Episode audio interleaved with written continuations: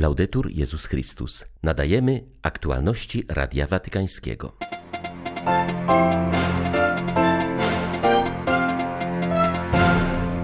Podczas pandemii farmaceuci znaleźli się na pierwszej linii frontu.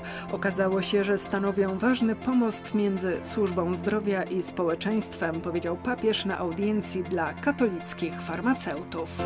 Trwa ewakuacja Mariupola. Mieszkańcy tego męczeńskiego miasta znajdują tymczasowe schronienie w Zaporożu, ale chcą iść dalej twierdzą, że Rosjanie zniszczą również nasze miasto, jeśli się nie poddamy, mówi biskup Jan Sobiło.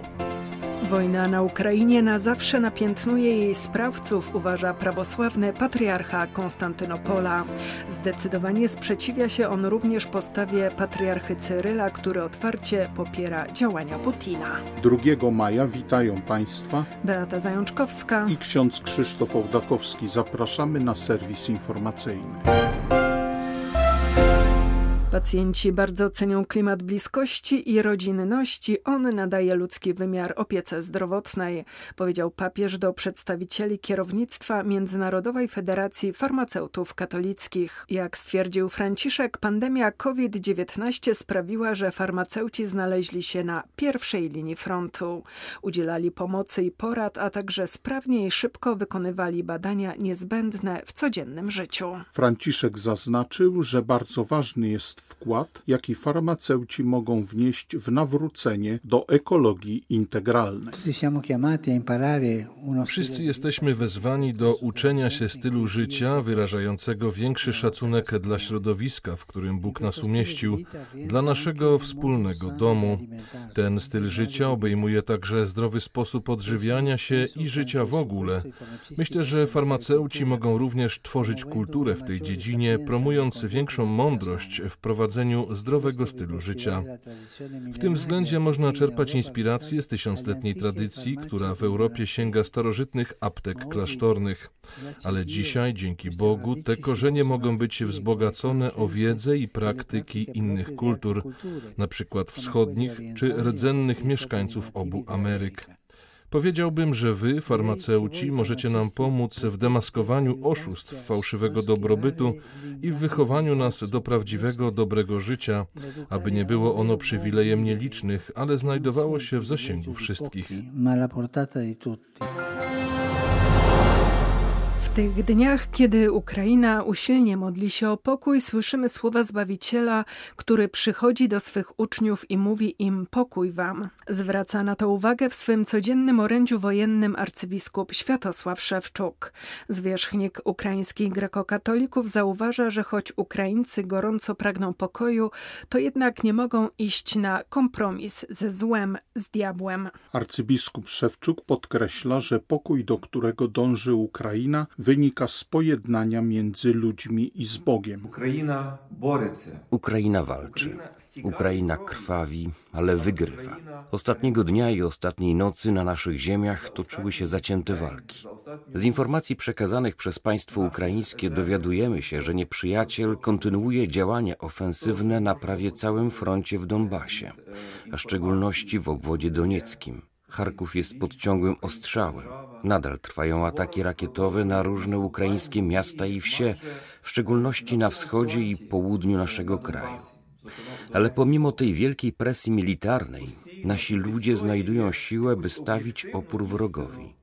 W końcu czujemy, że jesteśmy moralnie silniejsi, bronimy naszej ziemi, a ten, kto rzeczywiście walczy o prawdę, o pokój, zawsze ma przewagę nawet nad wrogiem, który ma więcej zasobów ludzkich i broni.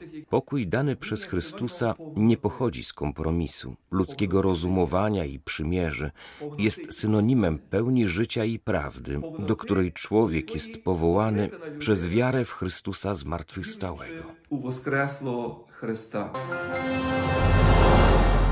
W Zaporożu trwają ostatnie przygotowania do przyjęcia uchodźców, których dzięki specjalnemu korytarzowi humanitarnemu udaje się dziś ewakuować z barbarzyńsko zniszczonego Mariupola. Na obrzeżach miasta organizowane są punkty pierwszej pomocy dla wycieńczonych ludzi, którzy ponad dwa miesiące żyli w piwnicach, często bez wody, jedzenia i podstawowych lekarstw. Wciąż nie wiadomo, ile osób dotrze do Zaporoża. Zależeć to będzie od tego, ile autobusów Rosjanie przepuszczą ostatecznie na punktach kontrolnych, mówi Radiu Watykańskiemu przebywający w tym mieście biskup Jan Sobiło. Podkreśla on, że Zaporoże jest gotowe na przyjęcie uchodźców, między innymi dzięki ogromnej pomocy, jaką otrzymuje ze strony polskiego rządu. To jest największa pomoc, jaką Zaporoże otrzymuje z zewnątrz. Tysiąc ton przyszło z miesiąc temu i w ubiegłym tygodniu znowu 500 ton żywności i najpotrzebniejszych rzeczy, higieny, opatrunków. Także mamy czym się podzielić z uchodźcami i zabezpieczyć ich na dalszą drogę, bo pewnie zdecydowana większość uchodźców zechce przejechać w bardziej bezpieczne miejsce, bo jadąc z Mariupola, oni mają świadomość, że 80% obwodu, to jest województwa zaporowskiego, już jest okupowane. I dlatego też oni boją się, że to samo będzie w Zaporożu, co się stało w Mariupolu. Wręcz otwarcie mówią, że was czeka to samo, że jeżeli się nie poddacie, no to was zbombardują tak, jak to zrobili w Mariupolu. Dlatego oni też chcą jak najszybciej gdzieś pojechać dalej na zachód, w bardziej bezpieczne miejsce ale ta pierwsza pomoc i kto chce tutaj pozostać, to wszyscy mają taką możliwość. Zaporoże jest gotowe na przyjęcie wszystkich uchodźców z Mariupola. Wojna na Ukrainie jest tragedią i hańbą, która na zawsze napiętnuje jej sprawców, ludzi bez bojaźni Bożej, uważa patriarcha Konstantynopola. W wywiadzie dla cypryjskiego dziennika Bartłomiej podkreślił, że czyny obecnych rosyjskich władz będą zapisane w historii świata krwią ich niewinnych ofiar. Zaznaczył, że wojna nigdy nie powinna być narzędziem rozwiązywania konfliktów, nawet ostatecznym. Powinien być nim dialog i tylko dialog. Patriarcha zapewnił o swym wsparciu modlitewnym dla cierpiącej Ukrainy i podkreślił, że przedłużający się konflikt bardzo go boli i niepokoi. Jestem przekonany, że naród rosyjski, a przynajmniej nasi prawosławni bracia nie godzą się z tym, co się dzieje obecnie na Ukrainie, powiedział Bartłomiej. Odnosząc się do postawy patriarchy moskiewskiego, podkreślił, że w obliczu śmierci tak wielu niewinnych ludzi, a także doniesień o bombardowaniu cywilów oraz równaniu z ziemią całych miast, nie da się słuchać kazań Cyryla, które opisują tę wojnę jako świętą. To bardzo smutne. Nie można twierdzić, że się jest bratem jakiegoś narodu i jednocześnie prowadzić przeciwko niemu wojnę. Nie można upierać się, że należy się do tej samej religii, a zarazem pozwalać, by jej wyznawcy ginęli, a kościoły były niszczone przez bombardowania, zaznaczył prawosławny patriarcha Konstantynopola. Okazało się, że w obliczu tak straszliwego wydarzenia potrafimy się zjednoczyć. Wiemy, że ważne jest zaangażowanie każdego z nas, mówi młoda Ukrainka Anna, którą Luka Collodi, wysłannik Radia Watykańskiego, spotkał w tych dniach w Lwowie. Anna przez dziewięć ostatnich lat żyła we Włoszech, była fotografem w Mediolanie. Wybuch wojny zastał ją na urlopie w rodzinnym domu na Ukrainie. Ze względów bezpieczeństwa nie ujawnia swego nazwiska. Zdecydowała się opowiedzieć o swych doświadczeniach, które pokazują, jak silna jest u mieszkańców Ukrainy determinacja, by stawić opór inwazji. Kiedy wybuchła wojna, ojciec Anny postanowił, że obie jego córki wyjadą z kraju. Anna odprowadziła dwudziestoletnią siostrę na granicę z Polską, po czym sama postanowiła wrócić do domu, bo jak wyznaje, Patrząc na wielokilometrowe kolejki uciekających z Ukrainy matek z dziećmi, zrozumiała, że jest odpowiedzialna za swą ojczyznę. Wyjaśniłam mojemu ojcu, że nie mogę opuścić mego kraju w tym momencie, kiedy sama widzę, jak wiele ma problemów. Wraz z przyjaciółkami założyłyśmy organizację, która dystrybuuje po całym kraju pomoc humanitarną docierającą na polsko-ukraińską granicę. Ponadto w naszej grupie zbieramy pieniądze. Każdy z nas z tego, co zarobił, odkłada na bok część pieniędzy, za które nabywamy kamizelki kuloodporne, hełmy, a także żywność dla żołnierzy. Ogólnie rzecz biorąc, jestem zadowolona, że jesteśmy silni i potrafiliśmy się zjednoczyć, kiedy coś tak straszliwego wydarzyło się w naszym życiu. Budzimy się co rano i patrzymy, co możemy jeszcze zrobić, z kim możemy współpracować, komu możemy zaufać.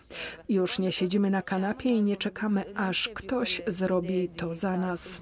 Ja muszę to zrobić. Od każdego z nas, od każdego choćby małego zaangażowania, od każdej kropli w morzu zależy dziś tak wiele.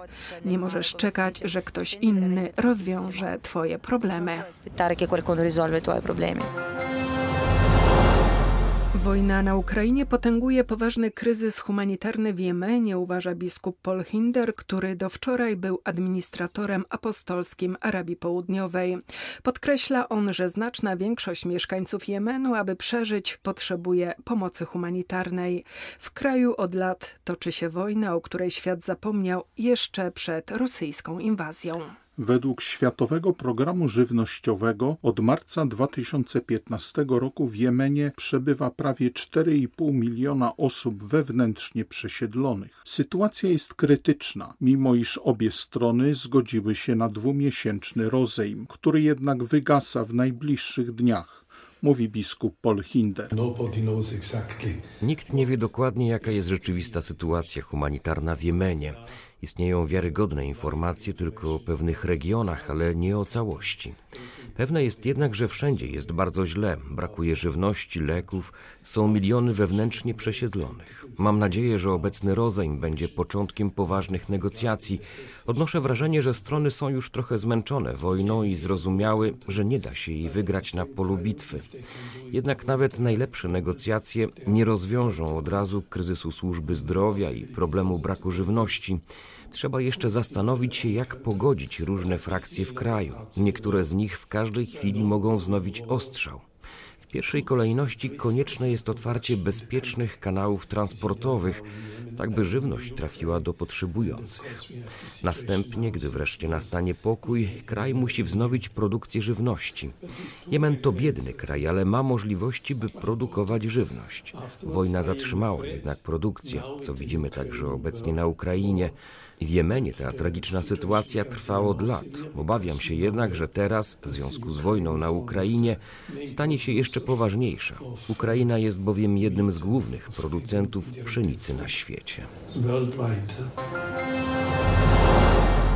Odkrycie astronomów z Obserwatorium Watykańskiego może zrewolucjonizować wiedzę o tym, jak powstał wszechświat i rzucić nowe światło na teorię Wielkiego Wybuchu, poinformowało Biuro Prasowe Stolicy Apostolskiej. Badacze opracowali nową metodę matematyczną pozwalającą lepiej opisać początki wszechświata. Astronomowie zakwestionowali dotychczasowe obliczenia matematyczne, a tym samym otwarli pole do nowych badań, które mogą przynieść zupełnie nowe wnioski inne od dotychczas spopularyzowanych.